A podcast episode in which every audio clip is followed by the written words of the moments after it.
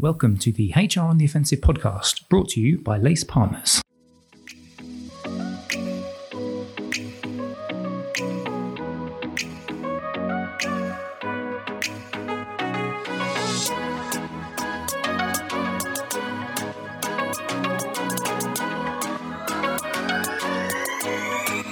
Good morning, good afternoon, and good evening, and welcome to the latest HR on the Offensive podcast. Just me from Lace Partners, Chris Howard today. I don't have a partner in crime, but I don't need a partner in crime for this one because I've got the lovely Gary Stringer from How Now. And Gary and I, we've done a couple of podcasts where it's just the two of us. No, I'm not going to sing the Will Smith song or that other version. That, that was a cover role, I think Will Smith did, but I'm certainly not going to break into any song about duets, just the two of us. Gary, how are you doing? Yeah, good. Thanks, Chris. Don't worry, I'll be your, your partner in crime today. And uh, thanks for having me back on the show. It's lovely to have you on the show. It's lovely to have you on. So, we're going to talk about a piece that you wrote for How Now. But before we get into all of that, just on the off chance there might be one or two people that maybe didn't hear the previous podcasts or they've kind of maybe heard about How Now, but maybe not. Can you give our listeners just a bit of a flavor as to what you guys do at How Now? And then we'll get into the number of the trends piece for 2023 that you put together. Yeah, absolutely. So, for those people who don't know about How Now, How Now is a learning experience platform and LXP that is designed to solve the big problem a lot of companies don't realize they have, which is a lack of engagement. So, a lot of the time when learning's not happening at companies, they presume it's a problem with the content or something that maybe happens further down the line. But the first port of call is engagement. Our CEO, Nelson, has a great saying that learning without engagement is like a car with no wheels, it's not going anywhere. So, before you can do anything, you need to engage people. And that is the way the platform is built, really. So, from anything like integrating with tools you use every day, like Slack, into common Salesforce, so you can find information you need when you need it, to tapping into your internal experts so people can create contextual knowledge that can be applied better in the flow of work, all those little things. And yeah, if people want to know a little bit more, get gethownow.com and you can kind of hear a bit more about what we do and who we are. Cool. Let's get into the number of this because you guys yeah. have written a really interesting trends piece. I really wanted to talk about it. Seven HR trends you'll wish you read before 2023, a bit in brackets, but will still help if you left it late. We are not in 2023. Of course, when this podcast goes out, we'll still be just in the uh, the embers of 2022. But can we just go through some of those seven trends and just yeah. get, if you can just give us a bit of a flavor as to some of them? Let's start with the first one, which I think it'll resonate with a lot of people, but yeah. HR to start listening more, or at least show it is. Give us a little bit of an overview of what you guys were saying and some of the research that you got from that. Yeah, so this really comes off the back of a Tivian report that I read. It essentially showed me two interesting things. One, there's a disconnect between how HR think they're using feedback and what their employees think. So 85% of HR staff think they're using feedback to improve the employee experience, but only 50% of employees agree. And then 14% of employees, well, only 14% believe that their employer uses feedback to drive real change. So essentially there's two things that are happening there. There's kind of a, a, skepticism with the way that feedback's currently used because when it is being captured we're not communicating effectively what we're doing with it. And that was manifesting itself in this other statistic that 70% said that they believe they had little or no influence on the way things are done at their company. So yeah it's either feedback isn't being collected in a way that allows it to be used or when it is being used it's not being communicated how people's thoughts and the comments they're sharing are being used to drive real change. So yeah, that was kind of the big issue. And I think what we were trying to allude to in the piece is that the way we can tackle this is by creating positive feedback loops around feedback. So when you are collecting feedback and using it from people, if you're showing that there's value in doing it, then people are more likely to do it in the future. So I think that's kind of where a lot of this was coming from. It was a case of how do we define feedback collecting moving forward and what do we do in terms of how we communicate, how we're using feedback. So another maybe part of the piece we're looking at here is how do we define or look at listening moving forward? So if we want to do it authentically, there'll be channels we can look at where people are sharing their thoughts and feedback organically without us having to necessarily go down the route of sending out surveys, collecting big batches of data and then trying to action stuff on a big scale. There'll be Slack mm. channels where people are sharing just day to day stuff that's a frustration for them. There might be some way of uh, in your internal tools where you can look at the terms people are searching for a lot of the time in the analytics. And if you constantly see the same things are coming up, like how do I manage stress? How do I manage my time better? Those are ways you can kind of proactively listen without having to go through those more formal channels. And therefore you can action the feedback before a problem gets out of hand. But yeah, in summary, I guess it's kind of using feedback more effectively to work out what the root cause is, not just what the symptoms are, and then therefore communicating when you are tackling those root causes with people in a more succinct and value adding kind of way. Yeah, it's a really interesting point. And in my head, the phrase almost fool me once, shame on me, fool me twice, shame on you comes. And that's how I kind of view if people want my feedback, and I give it to them. I mean, with anything in life, really, someone asks for feedback, you give it to them, and then you don't believe anything's going to happen. First time it happens, okay. But if someone then does that again, I'm going to be thinking to myself, well, hold on a second. I've already given you this information, or I've already given you my thoughts. You're not going to act on it. So what's the point? So it completely devalues it. I was just going to say, on top of that, I was having a conversation with someone about this. And one thing that came out of it was a lot of the time people are using a tool to collect feedback, whether it's like SurveyMonkey, um, Peakon, like those kind of ones. And a lot of the times they get caught up in the wrong metric, which is how many times have people completed this survey? And that shows value in us having the tool. The value in the tool actually is what's the feedback that's coming out of it and what performance metrics does it help us change? What internal employee satisfaction metrics does it help us change? So it's really, I guess it's that kind of mindset. And like you said, if you're just constantly sending me this thing and asking me to do it every month through some sort of platform and there's no value or personal side to it or kind of emotive way you're tapping into it, then the way I respond to that question over time is going to diminish in quality. So if it's six months in and you're still sending me these short surveys and nothing's happening, then I'm going to answer them in about 30 seconds. I'm just going to put in a two word answer. And probably people do see that when they have this problem in the company that feedback's not being actioned or there is that skepticism I mentioned, they will be finding that every time they get a survey, maybe if it's on a scale of one to 10, it might be the sixes and sevens because people really aren't taking the time because they can't see the value. Or if they're sending you the sort of sentences and paragraph answers, they will just be one or two words like bad culture, poor management, poor leadership. There really isn't going to be much in there. So, yeah, positive feedback loops will help in that sense. Yeah, and I guess the more engaged a workforce is, the more you're going to get that feedback. So, just to your point there, if you've got a very engaged workforce that believe in what they're doing and they believe in what their employer is pushing out and they have that positive experience of their time working within that business, they're going to give more robust feedback because they're going to want to be able to have their input to make improvements to the business. Yeah, and that's how like if you can find something you can narrow down on that's a quick win. Like if people keep saying that we want just to work on core hours and then have flexibility, and that's a small piece of feedback you collect and a small thing you can action where you just say, okay, from now on we work between 10 till 4. As long as you're online for those hours and you do your rest of the hours the rest of the time, that's a quick way, like it's time to value. You're showing people that feedback does have a positive response in a short amount of time. And the more you build up that bank of evidence that it works. So yeah, you don't need to necessarily reinvent the wheel or revamp everything you do at your company to prove that feedback works. You could just pick up on one or two small things. A good example might be I saw a recent research from Microsoft, and now their meetings are going to take by default, they'll start at five past the hour because there was some internal research that showed that people were just rushing from meeting to meeting and they just didn't have time to decompress between each one. So now if it starts at five past, that is a small change from a logistical perspective, but it does show that feedback and employee well-being is being taken into account. So yeah, completely agree. Yeah, and productivity there has an impact as well because you're actually getting people to say, look, you've got your time, you can arrive for the meeting at this time, you can be prepared, and we can actually have a more productive meeting as a result. Right, let's move on to the second one because there are seven, and we obviously want to get through as many as we possibly can today. Performance management to actually yeah. be about performance management in development in 2023. So, what's all that yeah. about? Yeah, I guess to sum it up in, in short, it was that the focus of performance management had shifted towards productivity and engagement. So, 41% of HR directors saying productivity and engagement was their focus. And development itself had really slipped down the pecking order, was at a three year low. So only 31% of HR directors were focusing on development. And I guess the reason I was including this because coming at it from an L&D mindset, it seems a little bit short sighted that thinking that focusing on productivity is going to drive performance and people's development because people motivated by doing meaningful work. So performance development, obviously, the more we can make give you the skills to do better at your job, the better you're able to influence the company goals and reach your own goals. So yeah, just that mindset that focusing on people's productivity isn't the same as focusing on people's performance and actually focusing on performance allows us to create better goals and deliver learning in a better way that moves the needle. In the same way, people are engaged when we talk about productivity and engagement, people are engaged when they're learning new skills. So again, if we're focusing on development, we're giving people new skills that keep them relevant, that make sure that they are productive, that they are contributing to the company in a more meaningful way. And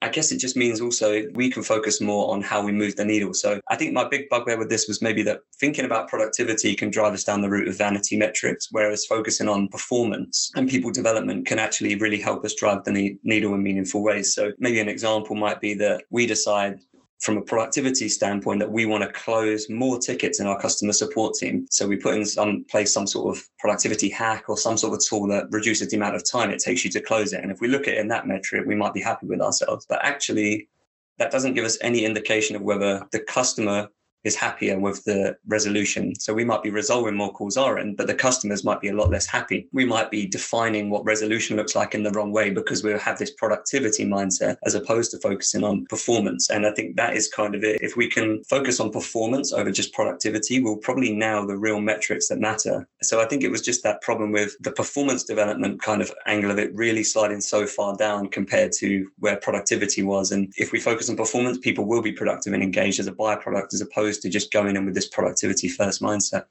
Yep, absolutely spot on. And we've recently written a piece, Kathy, one of my co founders, has written a piece which is called Productivity. It's about outputs, not inputs. Yeah. kind of touches on some of the things that you were talking about there. I'm putting a HR director's hat on. What can HR do? Because, of course, you're talking about performance management, but a lot of that is driven by the line managers themselves, isn't it? So, what's HR's role in this?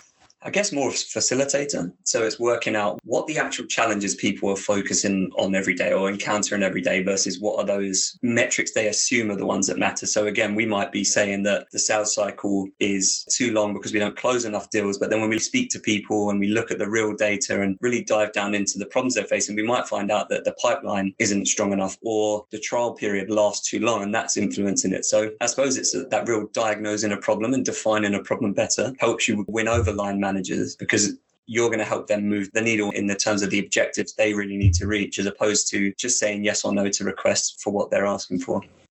Yeah, no, spot on. Right, let's move on to the next one, which is around finally settling on flexible working arrangements that work for everyone. Now, this is fascinating. And the reason I'm saying it's fascinating is we've just completed, well, at the time of this recording going out, it will have just been completed, but it might have been out a few weeks when we actually released this podcast that we're doing today. We've just released a piece called HR's One Big Thing. We asked 30 CPOs, what's your kind of one thing that you'd love to fix in the next 12 to 24 months? And the second most popular response was around flexible flexible working. And it was getting that right because we had the pandemic period where everybody went away and was stuck at home. We've then come out of that. And then people are trying to work out what's the balance that we get. And so, can you just touch on what you guys were talking yeah. about there? And is it very, very similar to that problems that many of other CPOs that we've spoken to are facing?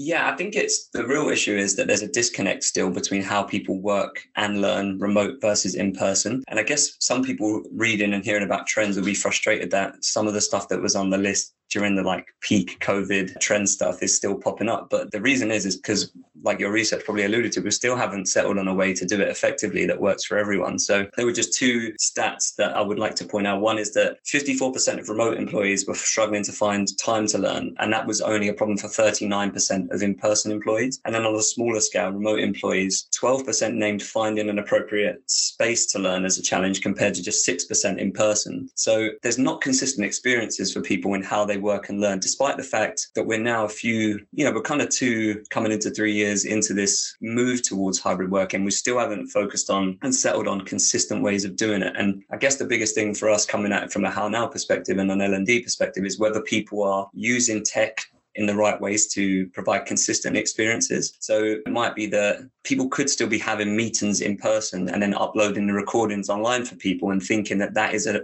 solution that works for everyone. But that's where that disparity is coming from because the people who are just learning online or remotely, they are kind of like second class citizens. They don't get to participate in the initial meeting in the same way. They don't get to ask questions. They don't get to influence the discussion. They don't get to bounce off of people in real time and experience it in the same way. And tech is a great leveler for that because you could, in theory, if you have a platform that allows this, upload the deck that you're going to talk through in that presentation. Say it's like a brand relaunch and we've got this deck and we're going to talk to you about why we're relaunching it what does it look like? Not to plug How Now, but in How Now, you could upload that deck as a shared resource for everyone to be able to look at ahead of time or look at in real time, load it up on your screen, flick through as people were doing it. So we could run it as a hybrid and in person thing. And therefore, everyone would have the same access to how they work and learn. And I guess coming back to the stat itself, are we adding everything in one central place that means it's consistent? So again, do we mm-hmm. have a central brain for everything in our company or is resources, are they still scattered? Because if they're still scattered, that helps drive this disparity as well. Because if we work in person, I can lean on you in real time to say, do you know where this is saved? Versus if I'm working remotely, I might need to Slack you. There could be time differences and it just delays me finding that resource that I need. So I think the big question to ask is, are we using tech in a way that drives consistency or are we doing it in a way that drives convenience? Because it's easy for us to think this works for both people remote and in person and just plow ahead with something that's more convenient to us. But you have to start with that point of does this work for both people as we build the experience or the meeting or the team day or whatever it is. So I think that is probably why it's still on the list now. We've not nailed it still at this point. Yeah. And I think a lot of companies are going to still be struggling with that balance as they try to get things, particularly those where you've got lots of unconnected workers or you've got lots of different sort of hubs of offices in different locations, because they all have different ways in which they're delivering learning to people. Or there'll be some people that will naturally bounce off of each other and learn in a different yeah. way. And if you're based in the office in Manchester compared to the office in London type thing. Yeah. And it's an interesting one that I think will rumble along. There'll be still be a lot of debate about how do we get this balance right. And I think linking on to actually the fourth trend that you guys have picked out, which is the reassessment of a company culture's role and importance. I think these two are linked as well because I've certainly noticed this with businesses, friends that I work with, where they're talking about how their culture has shifted post pandemic and the companies, you know, what their company culture has been, how it's changed, how you've got some people in the office all the time now, some people not, and it's that flexible type thing. But can you just touch on that bit, the reassessment of a company culture's role and importance and what you guys were talking about in it?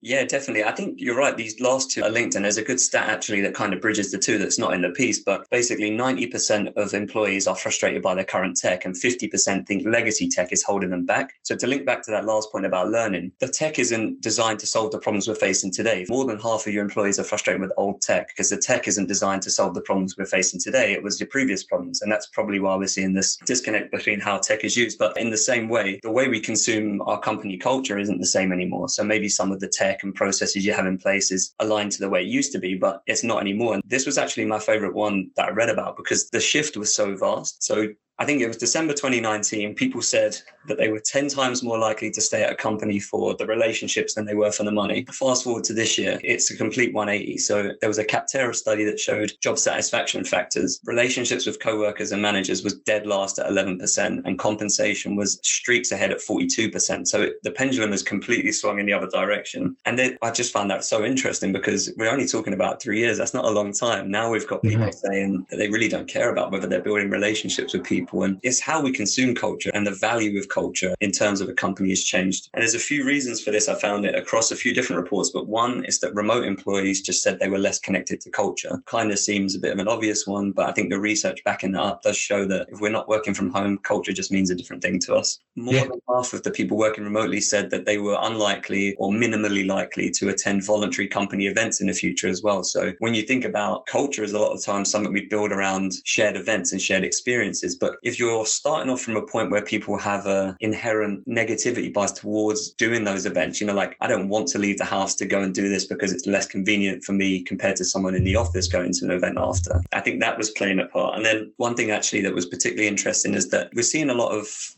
redundancies happening and this will link to another trend later but large scale high volume redundancies are happening and people who are working in those companies with high turnover are just saying that it's less worthwhile for them to get to know their colleagues and build relationships with people because who knows how long they're going to be there, right? I can invest my energy and my time in better ways. So, yeah, there was a real worrying shift in terms of how much people view culture. Now that has a spillover effect onto everything, right? Like even when you write job descriptions where you're trying to attract talent, think about the amount of times you saw like people celebrating the culture as one of the reasons to join, or we're like a family here, or um, you know the team's great.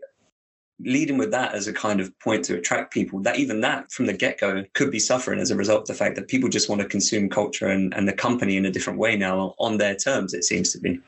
Yeah, Absolutely, absolutely. So, from a HR perspective, kind of what's HR's role in all of this then? Yeah, I think this is the most cop out answer for this trend. But from the, the way I was reading this and interpreting it, it has to be fixed on an individual company level. I think every company needs to start with that internal conversation about what does culture mean to our people actually, and how what is the split between remote and in-person employees do they view it differently even you know this doesn't mean that our in-person employees don't also want to experience culture in a different way now so starting with that internal research speaking to your end customer we often have this conversation at how now about L&D needs to treat employees as like a customer of a product, right? They're the consumer, they're the end user of our product. And I guess HR can apply a similar mindset. If we were trying to sell what we're doing to that end user, from a culture perspective, we would go out and canvass them and say, culturally, what are your biggest challenges right now? What would you like us to do more of in terms of culture? What would we do less? How would culture help you do your job better? All those kind of questions to be asked on a small scale, but also maybe those wider research and sentiment pieces to work out how big of a problem is this?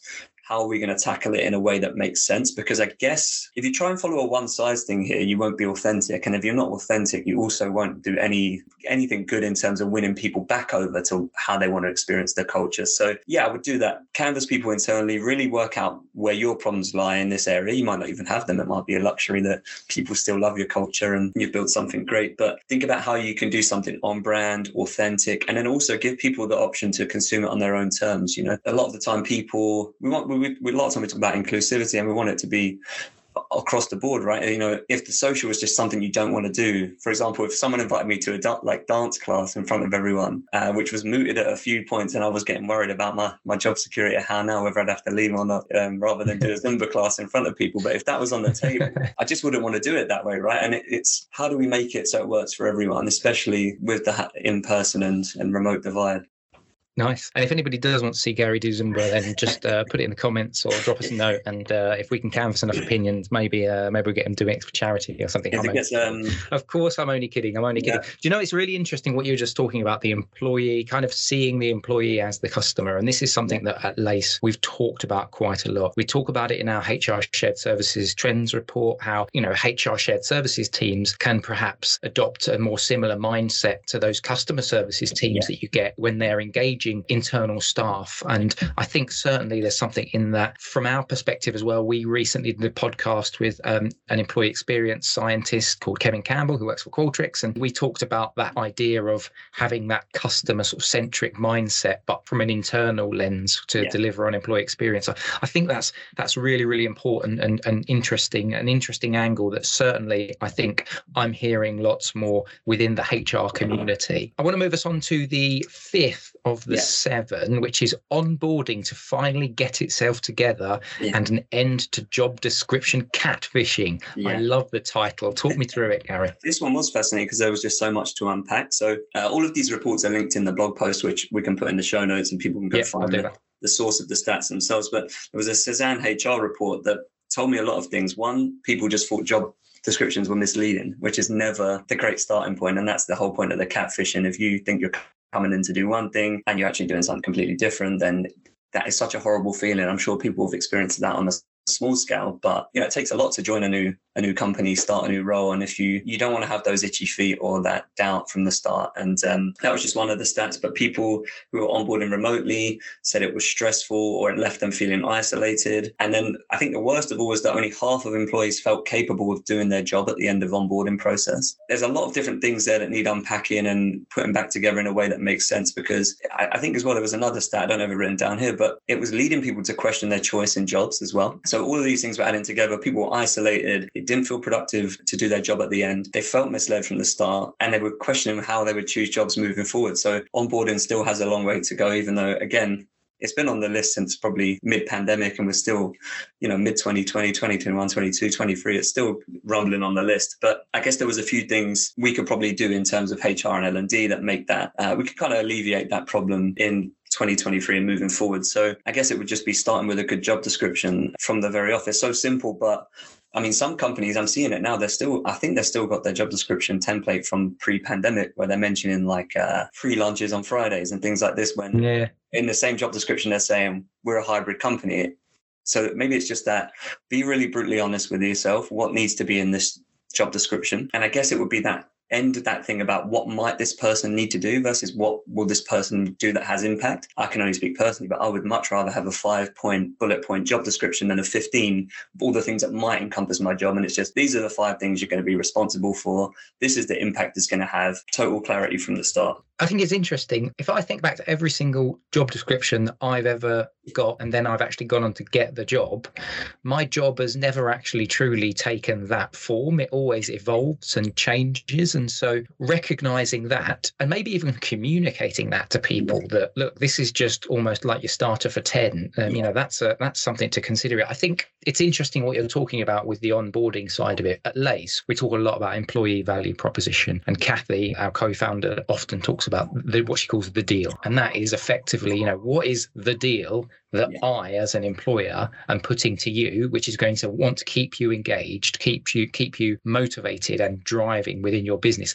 Part of that small part of that is those when you join us say, say it's obviously the the the employer brand side which is why you join the company but then once you've joined the company the onboarding process is all going to be packaged up as part of that experience that you have and your life cycle at the business that you're working in. And if that is a positive experience then it's going to go and have a knock-on effect when you're you know six months a year into that role and yeah. so i think that's really important and it almost becomes like we said it's part of that deal um, yeah. as I I'm using sort of air, air quotes, quotes, with my hands and realizing that we're on a podcast and yeah. nobody's realizing that. So I'm just articulating that yeah. for our listeners.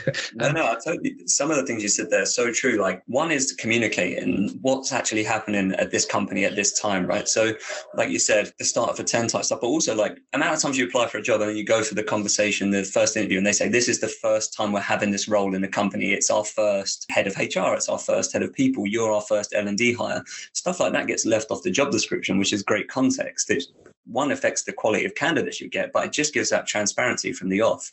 And it's yep. often because it's only mentioned in the call, it's not on the job description. And we talk a lot of the time in learning about adding more context so it can be applied. But you know, if you treat your job description the same way, context, where are you going to be applying this? How are you going to be doing it? What are the goals we want you to get to in the first three months, the first six months, the first nine months, rather than just like, what are the functions we want you to do? And like thinking in a marketing perspective, we often talk about the features tell and the benefits sell. And when we do the job descriptions in this way, we're just listing the features rather than benefits slash outcomes. And it comes back to what you said about output earlier. And then I guess the other thing actually made me think about was life cycle. A lot of the time we're only collecting feedback at the end of someone's onboarding experience, right? The end of the first three months or six weeks or however long it is. But onboarding should be designed to get people up to uh, speed to do their job.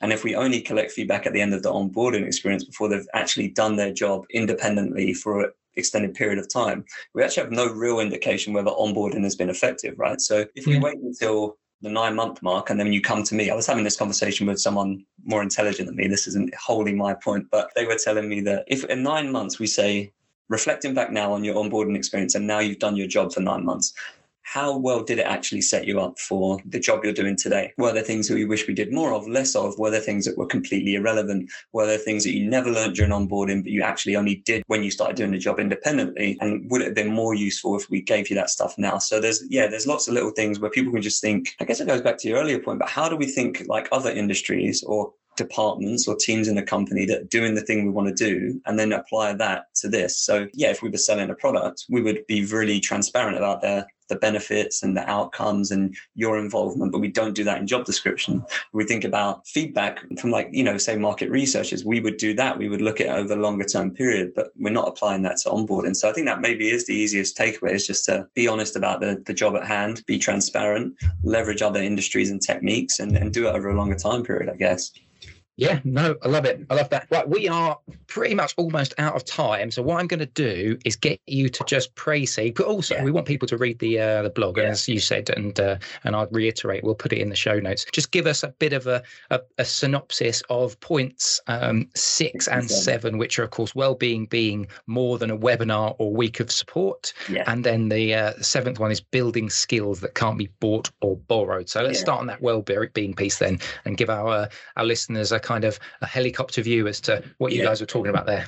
Yeah, this one can be summed up quite easily. So, uh, quite sadly, there was nothing new here in the sense that employee stress is at an all-time high. Burnout is more and more common. The work stress is spilling into people's personal lives. But i guess the interesting angle that people might not have seen that much data around before is the financial stresses that are affecting the way people work. So 59% of respondents in a, a employment hero study said they were stressed about their monetary situation. 46% said they were uncomfortable talking about work. And 17% felt they were resigned to the fact there was nothing their employer could do. So yeah employees are really struggling with the financial pressures that they're under now and how that influences how they work. And there's a responsibility for employers to think about how they can help support that or maybe tackle it or the ways they do it as part of their well-being strategy rather than just the token efforts which is why the webinar and week of support stuff come into it. And yeah i guess just to summarize it would be again that's one of the ones you have to tackle internally. If people are reluctant to have that conversation from the start because it's a sensitive subject you need to approach it in a way that makes sense for your culture your people the people you know you know. Yeah that's a, a quick summary of that one. And then the last one can be summarized really quickly by the fact that we need to build skills now because we can't buy or borrow. So the economic downturn is having the impact that we are seeing in hiring freezes and redundancy. So that means that we can't hire, which is the buy talent, and redundancies we're, we're possibly losing people, so we have to do more with less. And then if we have less budget, we're also unlikely to be able to get freelancers and contractors in to plug skills gaps in the short term. So although it presents a lot of challenges for HR and L&D, it's also an opportunity for us to build skills internally and help support us still to reach our goals, even when we can't hire or, or rent or, you know, like use freelancers or contractors basically. And if we can do that now, we'll make a better case for L&D because when resources are less strapped, it's most important for us to focus on the things that add value and how we can build the skills internally to reach the goals and add value and continue supporting the business, even though we might be doing more with less. That's absolutely brilliant. And thank you very much for coming on today. It's absolutely fascinating listening to those trends. As I've said a couple of times, we will put that in the show notes so you can access it. I definitely recommend having a read. There's some really good stuff in there. There's links into um, the podcast that the guys at How Now do as well and other content pieces. So it's 100% worth your time. I would certainly recommend it. Gary, superb getting you on again. Thank you very much. My pleasure, Chris. Thanks for having me and uh, we will look forward to the video of you doing a Zumba in the How Now offices at some Absolutely. stage in the near future.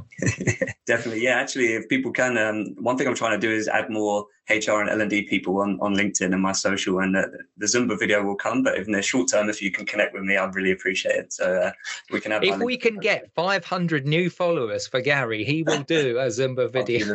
That's the deal.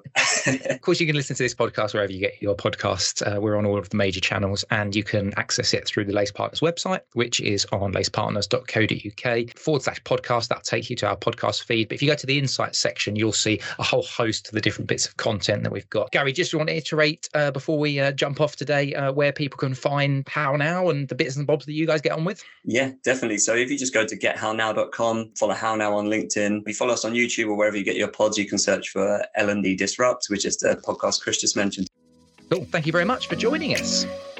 My pleasure. Thanks, Chris. Uh, it's been great to have you on. Thank you very much, listener, for listening in. We hope you've uh, enjoyed it as much as Gary and I have. And hopefully, we will see you next time on the HR on the Offensive podcast. Bye bye.